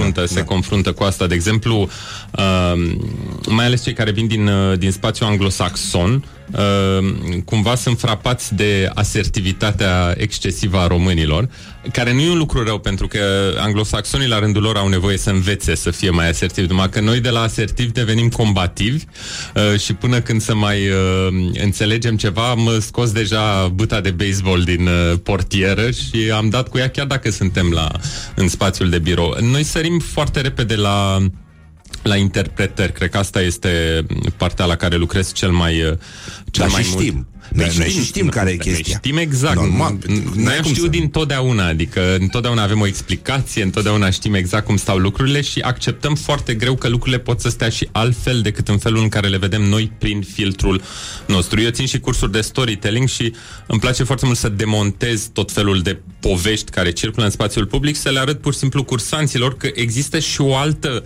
variantă despre care eu nu Da. spun că e cea adevărată, dar în momentul în care o prezinți pare să aibă la fel de mult sens și asta îi pune pe gânduri pentru că nu s-au gândit niciodată că există și o altă explicație costele. Ah. Um, și anglosaxonii învață să fie mai uh, Anglosaxonii, categorici, de cum ar exemplu, veni, învață mai... să fie asertivi. Eu la Stanford, la, la școala pe care am făcut-o acolo, la școala de business, am avut trei cursuri care eu le, eu le spuneam cursuri despre spus adevărul. Pentru că ce se învăța acolo în mod real era cum să spui adevărul. O problemă în, în lumea corporatistă, um, o- mai ales anglosaxonă, ne spune neapărat occidentale, este această lipsă de asertivitate. Lucrurile au început să fie atât de uh, ambalate în uh, miere și atât de În corect fasonate. politic, gen, așa? Exact. Nu, nu atât corect politic, ideea nu, nu e despre corectitudine politică, este despre ideea asta de a nu supăra și de a nu răni sentimentele cuiva și atunci lucrurile sunt spuse atât de, de vag că nu se înțelege ce vrei să spui. Adică, de exemplu, noi la un, am făcut un roleplay la un moment dat uh, cum să concediezi pe cineva. Și era întâlnirea efectiv de concediere și colegul meu care juca acest rol a început întâlnirea spunându-i colegului pe care trebuia să-l concedieze cât de mult îl apreciază, cât de mult uh, ce competențe extraordinare are, până când profesorul l-a oprit și l-a întrebat, iartă-mă, tu ce trebuia să faci în această întâlnire? Păi zice să-l concediezi. Zice, ok, când ai de gând să faci asta? um, ori asta e, e o lecție pe care cumva mi se pare că românii nu trebuie să o învețe. Nu asta e problema lor. Ei spun direct ce au de spus, dar uh, tocmai uneori mai dau și uh, mult mai mult cu, uh, cu barda. Mai ți minte ăla cu uh, bulă care era în armată și murise mama lui și a fost uh, însăcinat plutonierul, se dea vestea și Vag au mi-l zis, aduc băi, aminte. ai grijă că e, e un moment delicat și el a zis, bine, îl rezolv eu. Și a adunat tot plutonul și a zis, bă, care aveți mamă, un pas în față, bulă, stai pe loc. da, cam așa. Deci cam, asta este subtilitatea managerială românească. Um, Dragoș, acum, um, câți ani de școală ai tu? Băi, nu știu, nu i-am adunat niciodată. Mai ales că eu am avut un fel de școală interruptus, că la 20 de ani m-am oprit, făceam... uh, Eram în anul 2 și atunci m-am lăsat de ambele facultăți. Deci nu știu cât sunt până atunci, 12 cu încă 1, 13. După aia am făcut 3 ani la istoria artei la 25 de ani. Deci... uh, 13 cu 3, 16 și încă 2 la, la master la Stanford, 18. Doamne, am un majorat de școală, acum am dau Uite, seama. vezi? N-am făcut Da. niciodată acest calcul. Știi cum a zis uh, Hagi? Mergeți la școală, copii, că și școala e bună la ceva. Da. Ești mai mulțumit? Îți pare rău că n-ai făcut altceva acum? Nu, nu, nu, câtuși de puțin, numai că eu urmez și o vorbă pe care a spus-o unchiul meu, Augustin, despre tatăl meu, Cornelie, sunt olteni amândoi și Augustin e mai hâtru așa și a zis despre frasul la un moment dat, lui Cornelie a plăcut cartea, dar n-a știut când să se lase de ea. Mie îmi place să cred că am știut și când să mă las de ea la un moment dat. Adică, dup- atunci când m-am lăsat la 20 de ani, după aceea m-am reapucat când am simțit realmente nevoia să învăț ceva. Și cumva școlile pe care le-am făcut după aceea de voie, nu pentru că așa trebuia să urmez un parcurs, le-am făcut pentru că am, am simțit că, mă, că mi oferă ceva, că mă învață ceva. Um, acum, chestia asta cu anxietatea uh, legată de vorbitul în public e o boală general valabilă, nu? Eu- Adică eu- nu are, are legătură doar cu spațiul românesc. Nu, nu, nu. Mioritic. Asta, asta e, o boală, e o boală răspândită și să știi că e mai răspândită la noi decât aici decât în spațiul american, de exemplu, în Statele Unite, pentru că acolo există o cultură a vorbitului în public dezvoltată încă din școală. Adică acolo a, vorbitul în fața clasei face parte din uh, experiența educativă, în vreme ce la noi experiența educativă este să stai în bancă cu două mâini la spate. Și atunci, asigur Da. da. că în momentul în care uh, ajungi în sfârșit să fii obligat să vorbești unui public, uh, se cască pământ, ți se pare că se cască pământul și te va Și înghiți. cam cum, uh, uh, cam cum arată statistica? Din, nu știu, 10 oameni câți? Sau, nu știu, 4 oameni? N-am urmărit statistica, dar aș îndrăzni să spun că undeva spre 8 din 10 oameni din România probabil au o anxietate mai mică sau mai mare legată de vorbitul în public. Și uh, există, uh, există și un clasament al fobiilor și se pare că după uh, teama de moarte, asta ar fi următoarea pe listă, Da, teama da, de da, vorbitul da. în public. Um, E o Tu ai statistică avut problema neoficială, asta? aș vrea să spun. Uh, am avut-o și eu, eu cred că toată lumea o are și uh, Da. încerc să-i, uh, Și eu am avut-o. să-i relaxez pe, pe cursanții mei, povestindu-le că și mie mi se întâmplă după o perioadă mai lungă în care nu am fost pe o scenă, în care nu am vorbit în fața unui public, când urc din nou, la început să se reactiveze această veche anxietate și recomandarea mea, tocmai pentru că avem de-a face cu o fobie, este să ne expunem în mod repetat la stimulul fobic. Asta este strategia terapeutică care funcționează cu orice, cu orice fobie. Și, Adică recomandarea mea e cumva contraintuitivă. Dacă, ți, dacă nu-ți place să vorbești în public, trebuie să cauți cât mai multe ocazii de a vorbi în public în zone suportabile, adică la ședința cu părinții, la ședință la, la birou, la ședința de bloc, dacă ai plăcerea să participi la așa ceva. Pentru la film, la scenele de sărut, pensionarii cu fața la perete, mei! De exemplu. Mai ales că acolo e pe întuneric, deci este și mai bine și poți să, poți să fugi până când nu ți se Și întâmplă. n-ai, n-ai probleme, cum îți stă părul, dacă îți tremură mâinile, dacă... Dar să știi că sunt trei, uh, sunt trei sfaturi pe care cumva mă chinui de 5 ani de când țin cursurile astea să le, uh, să le administrez și par cel mai greu de primit, deși sunt ce, cele mai de bun simț. Unul este ăsta, că dacă vrei să scapi de fobia de a vorbi în public, trebuie să vorbești cât mai mult, că dacă vrei să iasă bine, trebuie să te pregătești și oamenii sunt de acord, după care iar nu se pregătesc și iar este, și iar Da. este prost. Și al treilea, că trebuie neapărat să te vezi pe tine vorbind, ceea ce astăzi este extrem de simplu. Uh, trebuie doar să te filmezi cu un telefon, dar pentru că oamenii au și o fobie foarte mare de imaginea lor înregistrată, uh, nu fac acest lucru. Ori e foarte greu să te îmbunătățești ca vorbitor în public dacă nu faci lucrurile astea. Și atunci, sigur, intervenim noi coachii de public speaking, dar eu de multe ori am senzația că, că aproape că sunt o fraudă pentru că mi se pare că vin și înlocuiesc aceste trei lucruri extrem de simple pe care oamenii le-ar putea face de unii, de, le-ar putea face ei înșiși. Da, sună, e, bă, mă rog, sună bine. Or, oricum, uh, nu prea se vorbește despre chestia asta la noi la români și pare că totul se poate face nu, și pe e, e, e genunchi. fascinant, oricum, după aproape 30 de ani de la Revoluție, că în continuare noi nu avem niciun fel de formare în public speaking în școli. Adică, totuși facem orbitale atomici, diferențiale și integrale, dar nu învățăm să vorbim în, în public în 12 ani de școală, în condițiile în care asta era un, o componentă esențială a educației în antichitate. Adică, întrebarea e, ce s-a întâmplat în 2000 de ani, de ne-am dat seama că asta nu mai e ceva util să le vorbim altora, e ok doar să, nu știu, să ne scriem mesaje. Uh, da, și nu, mai, uh, nu prea învățăm nici să ascultăm, nu numai să vorbim uh, pe lângă asta, pentru că nici nu prea știm să conversăm unii cu alții și, în general, evităm chiar să ne și înțelegem. Am, am eu senzația da. așa mai nou. Uh, revenim imediat cu Dragoș Bucurenci, mai ascultăm o piesă muzicală, evident, și apoi un buchețel de reclame și uh, o să mai vorbim și despre comunicare și despre uh, uh, tehnicile astea de supraviețuire în spațiul românesc și despre maratoane și despre semi-maratoane, de ce nu? Și despre sfertomaratoane. Am auzit de un, uh, mă rog, aveam un cunoscut care era inginer și s-a dus la, uh, pregătea tineri pentru diverse facultăți, în general tehnice, și uh, acolo unde simțea el că există o apropiere de nume, deci uh, dacă numele lui era aproape de numele candidatului și putea să pice în aceea sală cu uh, elevul lui, se ducea și el la examen în speranța că ar putea să-i sufle ăla. Nu crede așa. și așa a intrat el la niște facultăți fără să-și dea seama, pentru că făcea subiectele Normal, rapid. da. El oricum nu avea nicio legătură cu vârsta din sală. Uh, și uh, la o... Uh, la, la un examen din ăsta uh, s-a dus, deși era vorba de o facultate de subinginer, era pe vremea lui Ceaușescu și uh, i-a venit țidulă la serviciu că a intrat la facultatea de subinginer, el fiind inginer. Deja inginer. Și a zis, băi, i-au zis colegii, băi, du-te mă la facultate. Și a zis, băi, dar eu sunt inginer, cum să mă duc la facultate? Du-te mă că nu știi când îți trebuie. mă." Asta parcă ar fi bunica mea, dar așa îmi zicea draga de ea când mă lăsasem de facultate. Insista că nu știe, nu se știe când o să-mi trebuiască.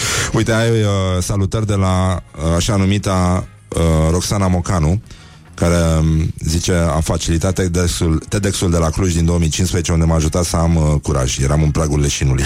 tu că trebuia să deschid cu tocul meu. Da. E bine, a, cred că e uh, TED-ul la care am fost și eu, nu? 2015? Uh, Learn nu and știu că Learn? au, au fost două, pe, la te, două TEDx Clujuri pe Cred că- care le-am moderat. cred că ăla era, da, dacă, da. Nu, de 2015 cela care ai fost, Și da, eu- cu a, Mihai e, și eu Dica, era cu să- regretata Marina Sturza, da. Și eu era să leșin atunci. Da, ai fost foarte bine, n-ai leșit. Da, mulțumesc. Eh, cât de cât, na, m-am ținut. Un regim strict de spumant, să știi, te ajută foarte mult. Dar revenim și vorbim și despre asta. It is good from the sides. This is Morning Glory. Morning Glory, Morning Glory. Se prăjește cartofiorii. Așa, Morning Glory, Morning Glory, vă pupă realizatorii Dragoș Bucurânci este în studio alături de noi Și voiam să-l întrebăm de ce România are vorbitori atât de proști în spațiul politic? De ce vorbește lumea în halul ăsta în toate spectrele? Nu vorbim doar despre putere aici, nu vorbim doar despre Andrușcă Uh, și nici despre Ministrul Culturii. Să știi pardon că de răspunsul, din expresie. păcate, aici e, e că avem de-a face cu un cerc vicios sau cu problema ului și al găinii. Pe mine oamenii mă întreabă în general de ce nu avem o, o bun vorbitor în public în general în România și eu le spun că unul dintre motive este că avem așa de proști vorbitori în public în politică, pentru că ei sunt principalii vorbitori în public pe care o țară îi vede. Uh, Eu dau un continuu, am exemple la cursuri, evident, din spațiul politic american, din spațiul politic britanic, din chiar și spațiul politic francez, pentru că e un alt stil oratoric acolo și oamenii mă întreabă de ce nu dau de la noi și tot ce pot să le arăt este un discurs al lui Carol al II-lea de la a doua urcare pe tron, pentru că nu găsesc un discurs la noi din care să pot să înveți cu adevărat, cu adevărat uh, ceva. Problema e, din nou, că nu avem școală pentru așa ceva și neavând școală, puținii buni vorbitori în public sunt nativi, nu sunt formați și de la cei nativi să știi că e foarte greu de fapt să înveți. Poți să înveți cu adevărat de la cei care se, de la cei care se formează.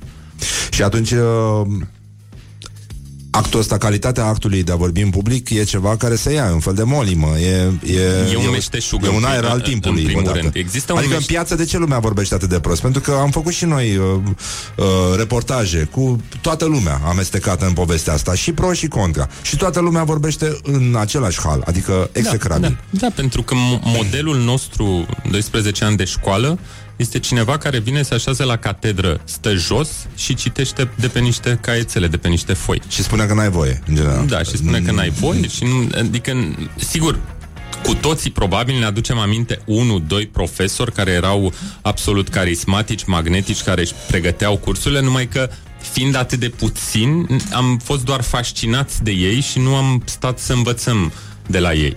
Eu am avut, să știi, norocul să am în, în, în, în liceu, la Colegiul Național de Informatică, exista un club de oratorie și cumva când lumea mă întreabă de ce mă pasionează chestia asta, îmi aduc totuși aminte că e o pasiune cumva stârnită la 14 ani. Dacă profesorii din Vianu nu ar fi avut atunci ideea să facă această, cum s-ar numi, activitate extracurriculară, probabil că nu m-ar fi pasionat atât de devreme problema asta. Este vorbit un public un meșteșug sau un talent? Ai vorbit mai devreme de Grecia antică și de ceva ce a pierdut omenirea și e ceva care îi aparține, de fapt.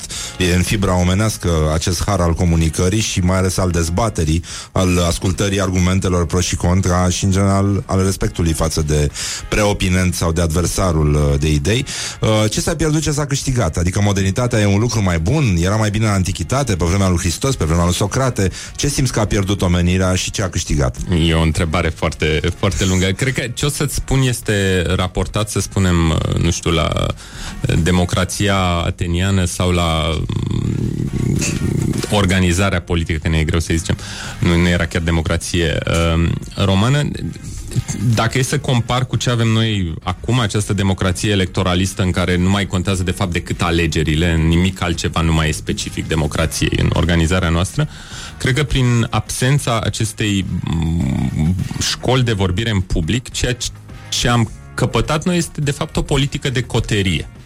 O politică în care, până la urmă, cel care câștigă este cel care face jocurile. Și știm cu toții foarte bine cine face astăzi jocurile. Și nu ar trebui să ne mire pentru că ce se vorbește în Parlamentul României nimeni nu urmărește. De ce nu urmărește nimeni? Pentru că nu e interesant. Eu mă mai uit din când în când, mai văd câte un discurs bine scris care este masacrat de cel care îl, care îl rostește. Gândiți-vă că Cicero a reușit să oprească o lovitură de stat. O lovitură de stat cu patru discursuri atât de bune încât au înflăcărat Senatul și Catilina a fost arestat și condamnat. Astăzi, așa ceva nu s-ar întâmpla. Statul este luat captiv de trei ani de zile, bucată cu bucată și niciun discurs nu poate să oprească asta, pentru că, iată, vorbeam și în pauză, uh, în piață nimeni nu ține discursuri, în Parlament discursurile sunt proaste. Uitați-vă din nou în America, unde cu un discurs poți să oprești adoptarea unei legi. Ții un discurs de 12 ore, până când sesiunea se termină.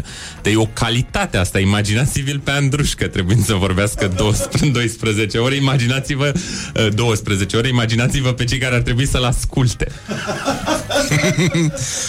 uh, da ce, îți dai seama câte roți s-ar putea schimba la vulcanizare în timpul, în timpul ăsta? ăsta uh, se face și treabă în țară, ne batem noi în joc. Uh, ți-ar plăcea să fii mai cunoscut decât ești și de ce? Nu, îți mărturisesc că eu sunt foarte mulțumit cu cât sunt acum de cunoscut, adică sunt în uh, în acel uh, loc foarte dulce, aș spune eu, în care cine trebuie să mă cunoască, mă cunoaște, dar în rest am parte de o totuși dulce anonimitate.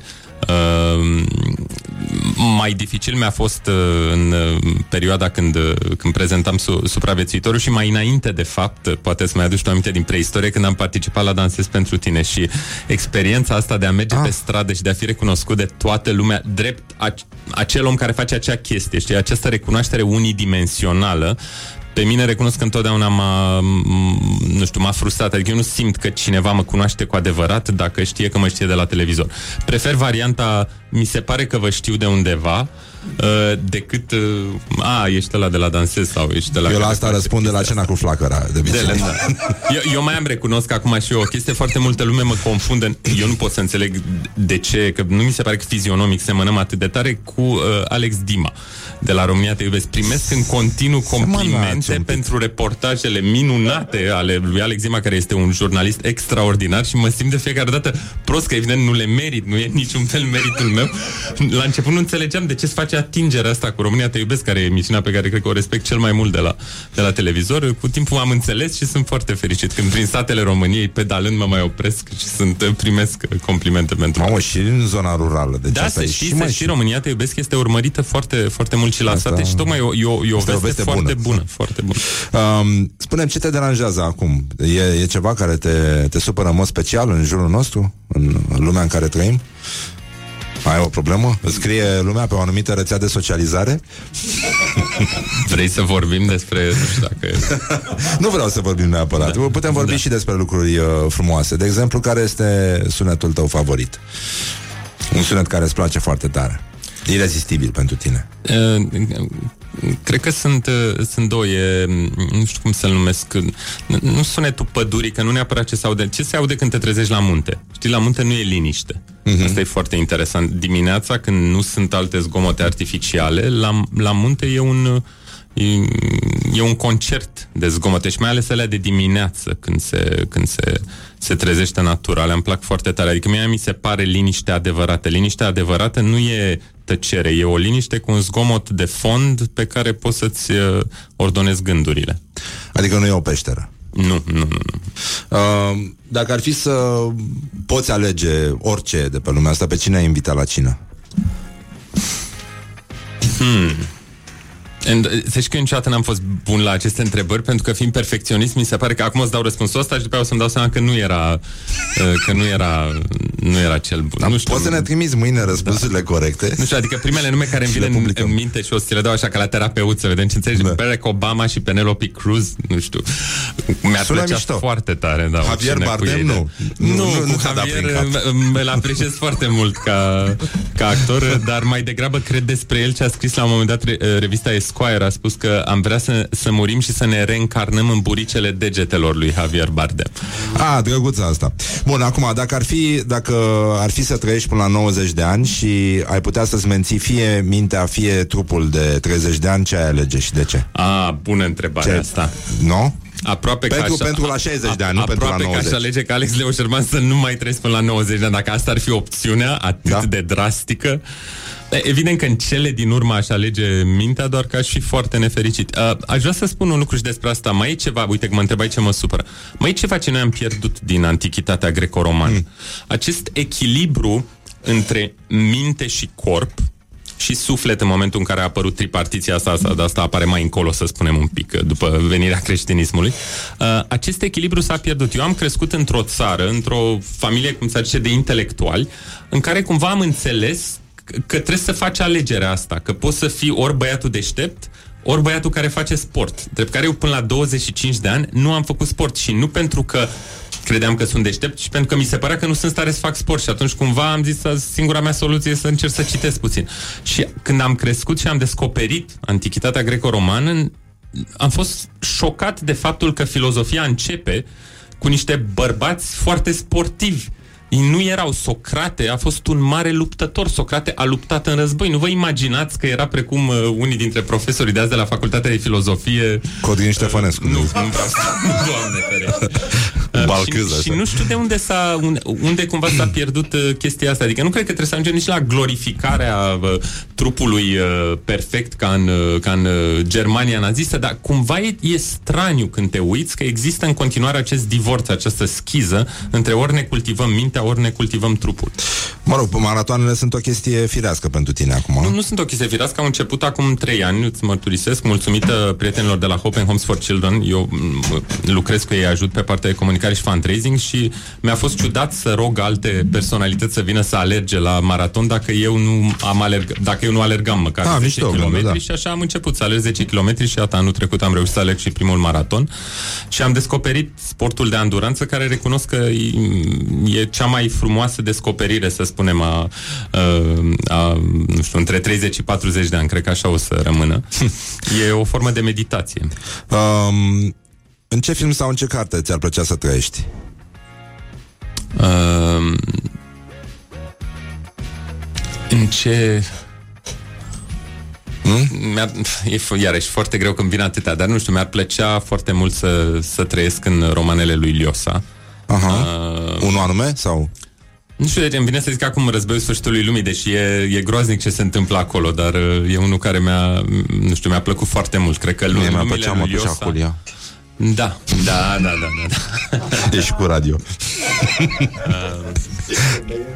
Dar, în general, vezi, e interesant, eu nu, ima- nu mă imaginez trăind în cărțile pe care le citesc sau în filmele pe care le citesc și cumva cred că de asta mi-a fost greu să răspund că uh, filmele și poveștile care îmi plac mie nu sunt neapărat nu, re, nu redau neapărat niște scene, să spunem, în care ți-ar plăcea să trăiești, dar mie de asta mi se pare că sunt foarte frumoase. Mi-au venit romanele lui Fraser în minte, în minte nu mi-aș dori să trăiesc în lumile lui Fraser, am, am locuit un pic o, într-o, în unele care semănau cu ele și evident că nu vreau să mă întorc acolo, dar eu cred că ce e frumos se naște, după cum bine știm, din bube, mucegaiuri și noroi. Nu vrem neapărat să trăim acolo, dar asta, asta e ceea ce ne place, de fapt. Um, dacă mâine ar veni apocalipsa, ce ai mâncat la ultima masă?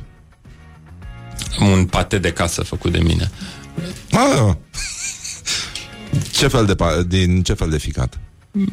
De pui. Nu, nu, nu din acela. E un, Și e ce, cu foie ce ai gras. pune lângă el? Ai pune ceva? O pâine făcută tot de mine, o pâine cu maia, făcută Ah. tot de mine. Sper să mi se, sper să primesc invitația la Apocalipsă cu suficient de mult timp înainte ca să am timp să, Să ia să fac mai iau. aluatul. Da, și să pregătesc mai iau. Am- Îți mărturisesc că am această um, această coșmar, uneori mă gândesc că o să primesc invitația și Apocalipsa o să fie într-o oră și o să zic, dar chiar așa mă, invitația, adică practic n-ați mai avut pe cine să N-am- chemați și acum m-ați chemat și pe n-am mine. timp să-mi nu fac nici mulțumesc, pâine. Deci nu Da. vin la această Apocalipsă, vin la următoare. Îți mulțumim, Dragoș Bucurânci Îți ținem Mulțumesc pumnii și eu. mai departe uh, Să vorbești bine și să îi ajuți și pe alții să vorbească bine Și în ultimul rând să și gândească bine Mulțumesc. Că e și asta o artă Îți mulțumim, ne auzim mâine la Morning Glory Mulțumim lui Dragoș Bucurânci Iar mai departe Laura, Ioana, Horia, Mihai și Răzvan Vă pupă dulce pe ceacră Și acum când sunt uh, E ora 9, 59 și 34 de minute Ca o sfidare așa pe la 37 de minute Încheiem emisiunea și vă pupăm dulce pe ceacră Ne auzim mâine și nu uitați Un psihopat este acea persoană Pentru că nu e om care este capabilă să deschidă un borcan de zacuscă și să nu îl mănânce pe tot. Good from the sides. This is Morning Glory.